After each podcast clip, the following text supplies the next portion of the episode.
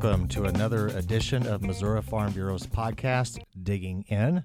I'm your host, Garrett Hawkins, broadcasting from Washington, D.C. We're actually in the headquarters of our national organization, the American Farm Bureau, and I'm joined with members of our team as well as USDA Undersecretary Robert Bonnie.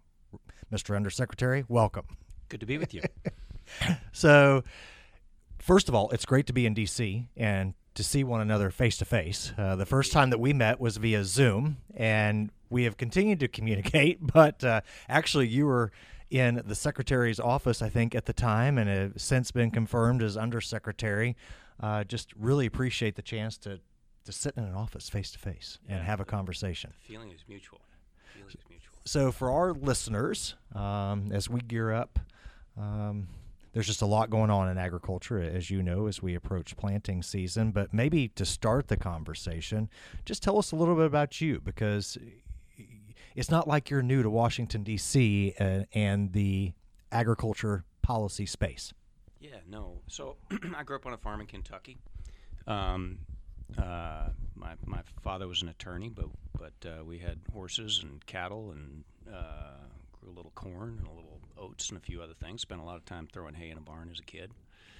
Um, my family's also been in uh, has owned forest land for more than hundred years, so I've been both around agriculture and forestry. I'm a forester by training.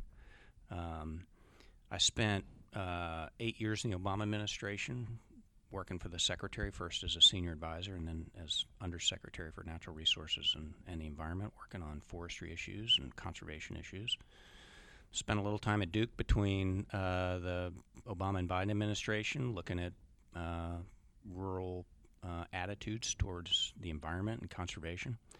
And then, um, like a moth to the flame, here I am back in Washington working at USDA and really excited to be working for the secretary. I'm a, obviously a huge fan of his, and we've got a good team back together at the department, so it's good to be back.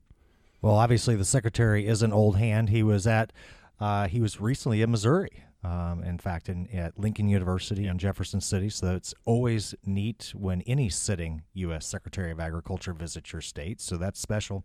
Um, talk a little bit about your portfolio because it's pretty expansive yeah. now in your role. And obviously, you've got a lot of institutional knowledge, but what's on your plate?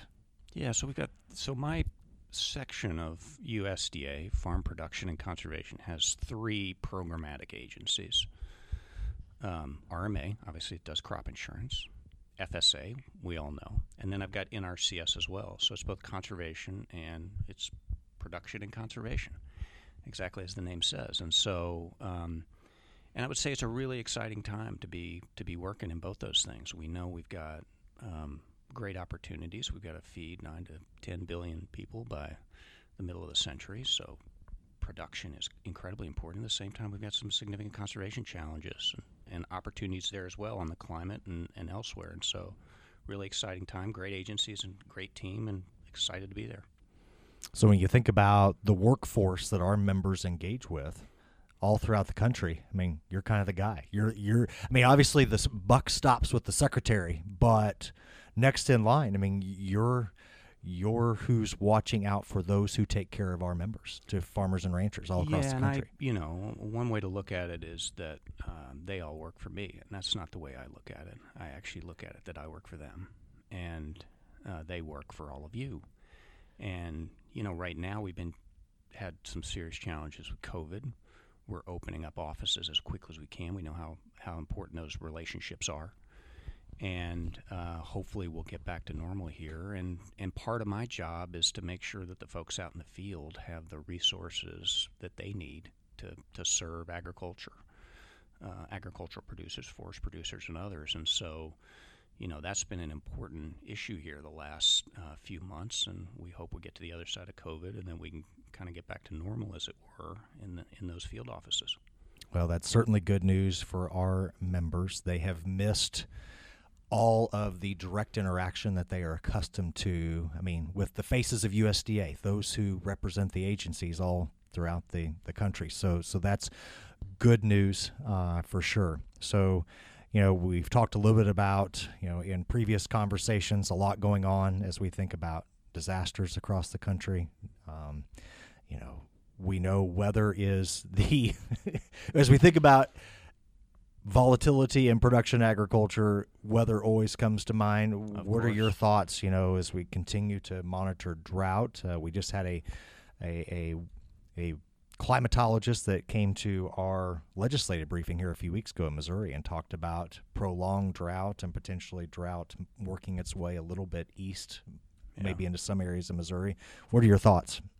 Well, it's obviously something that that um, we spend a lot of time thinking about, and our perspective is making sure we've got the toolbox to help agriculture weather those ups and downs, and um, and so you know we have a disaster program right now, ten billion dollars of ad hoc disaster assistance we got from Congress in the fall. We're working as quickly as we can to get that out. And to tie it to existing programs like NAP and crop insurance and and um, LFP and others where we can use existing data that will make it more efficient to get those things out. Crop insurance continues to be an incredibly valuable tool, and we'll look for ways to to make that tool available to all of agriculture. I think the you know big question is going forward. Do do we have the toolbox we need to deal with whether it's drought, extreme weather, or the other things we're seeing out in the countryside? And I, I think that'll be an important conversation to have in the context of the 23 Farm Bill. Um, and you know we we're always evolving our programs. We're always thinking how do we how do we make them so that they better serve uh, agriculture. And I think you know we'll continue to use the flexibility we have at USDA, but I think we're going to need some help from Congress in thinking about hey do, do we have the do we have the right tools in the toolbox? So, for our listeners, I want you to go ahead and plant a, a seed in your minds. We'll be starting our organization's policy development process here in the next few months. So, be thinking about 2023 Farm Bill. Think about tools in the toolbox. You're going to hear us talk a lot about that. Um, the other huge issue, I can't go anywhere and without talking about inputs, supply chain, Yeah. what we're seeing in fertilizer markets. I, I went ahead and bit the bullet and we had fertilizer spread last Friday. It's going to hurt, but the result is I, I can't gamble that I'm not going to have hay, uh, a good hay crop. So I know the secretary, you guys are hearing this every day because we're just getting hit Yeah. over and over. No doubt. I mean, we're fortunate that, that prices are, are good right now for most things, right? But um, but at the same time, you're exactly right. Input costs are a real challenge, and as you know, most of our most of the safety net programs we have are tied to they're tied to yield or they're tied to revenue, Bingo. and they're not tied on the cost side. so what do we do now? Well, I think what we do now is think about how do we make sure that we deliver the resources that we can, whether it's disaster or the or the just the blocking and tackling of our programs. How do we do the best job we can to support agriculture? And we're also thinking creatively at USDA about are there things we can do on the supply chain side, and we continue to have conversations there. And um, but I think um, you know this this is this something that gets uh, talked about in the 23 Farm Bill? I don't know how you know how long or or uh, the the inflation that we see how long is it with us? I don't think any of us know that. Um, but I think for our standpoint, we have you know there's we can only use the tools we have, but we need to use those tools as best we can, and that's that's how I think we support agriculture through um, you know a time when input costs are challenging. You know, it, s- it's amazing. Several members of the media reached out last week to talk about you know the war in Ukraine, the impact on global markets, and we're seeing that reflected every day, right, in, in grain prices, A- and you know all farmers recognize that as we see this volatility, as we see prices rise, there's always a there's always a downside to that, right? When we get too out of whack, when we That's think right. about the diversity of agriculture and the impact on those who feed livestock. Uh, and so it is. It is a challenging time, but the reminder is we're going to plant a crop this spring. Right. I'm still going to wean my calves as our other cow calf producers this spring. I mean, we are still going to go about our business. It's just every nickel and dime counts at this That's point. right. Margins matter, and um, you're exactly right. And you know, again, for for us, we our, our job, I think, is to use the tools we have to uh, to make sure we, we support agriculture in the way we can. And you know, we hope that that in, inputs will stabilize, and we hope markets will stabilize. So when you talk about tools in the toolbox, I want to I want to talk a little bit about the climate space because you have been so so active for many years, both from a traditional production agriculture as well as a, a forestry standpoint. Um, I think you've seen that Missouri Farm Bureau we have we are working to engage very proactively as we think about what we call common sense conservation as well as on farm resiliency. Mm-hmm. And in recent weeks, we've seen USDA roll out uh, a climate smart initiative. Can you tell our listeners a little bit about what's going through your minds and where you want to see this head? Yeah, let, let me take a step back first and sort of talk about the general approach. Um, agriculture is in a really good place right now when it comes to engagement on climate change. Agriculture is at the table and thinking about how it shapes policy in a way that'll that'll work for farmers and ranchers. And the same thing on the forestry side. Forest landowner organizations, forestry organizations are at the table. That's really important. When we look at climate policy at USDA, we're going to emphasize an approach which is voluntary, incentive based, based on partnerships. We're going to look for farmers, landowners to lead on this. We want them to, to, to take ownership and be able to build their own approaches and solutions here. We're going to invest in science because we think agriculture has an, a good story to tell. We think productivity matters, but we also think thinking about science from an inventory standpoint to make sure that we can understand how agriculture is improving soil health and how that contributes to to uh, climate mitigation and, and issues like that. And so, I think our approach is one that recognizes that if we're going to be successful, climate policy has to be in, be able to be integrated into people's operations. It has to work for agriculture and forestry, and if it doesn't, it's not going to work for the climate either. And so the the toolbox that you see come from us is, is one that's going to that's going to be based on that approach. The partnerships program that the secretary rolled out almost a month ago now follows that approach. The idea here this this is a commodity program, and the idea here is to support scaling up the adoption of climate smart practices across hopefully millions of acres of U.S. agriculture and forest land, to let us de-risk the adoption of many of those practices. You know, you're asking folks to take on new practices. There's always a risk there. And to cover the costs of measurement, verification, monitoring, those types of things. If someone wants to produce a climate smart soybean, climate smart corn, climate smart wood, maybe they want to think about carbon markets, that's all that's all great and all fits within the program. Our interest is how do we scale up adoption of these practices and how we do how do we do a good job of measure measurement and, and monitoring that. And so the program is designed for groups of producers, whether they be a, through a commodity group puts them together, maybe a conservation group, maybe a partnership, maybe they work with the university. They come together with a plan to adopt those climate smart practices and measurement measure and monitor those and, and we want to support that. And so far we've had a, a lot of interest. Um, one of the questions we hear is about early adopters. We've designed this so early adopters can participate can can can get benefits through this program. We also hear issues around equity and equity in thinking about small producers medium-sized producers historically underserved. Um, and so you know, we're trying to build something here which will work for all of agriculture. The other thing, this is pilots.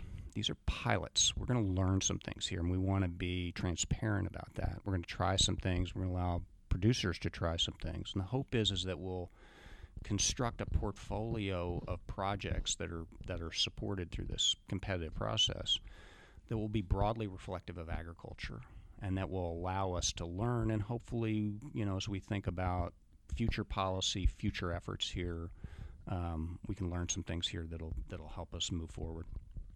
I appreciate your recognition of early adopters and their role in, in this discussion. You know, we in Missouri, um, I'm really proud of my fellow farmers and ranchers and all Missourians. Yeah. You know, we for several decades now have taxed ourselves to put in place additional soil and water conservation practices That's through right. our one tenth cent sales tax. So, How, Mr. Undersecretary, how how do we do a better job of telling the story? Because when I think about that program and the benefits it's yielded in the form of reduction of soil erosion to enhanced water quality, all of those things have a suite of environmental benefits beyond just those two things. How do we get better at telling the story? It's a great question, and it's a really important question. There's a there's a bit of a polarization industry here in our nation's capital that tends to want to divide us around issues, right? And so you hear you can hear two very different perspectives on the role of agriculture and forestry when it comes to climate change. We've got to build a broad middle here.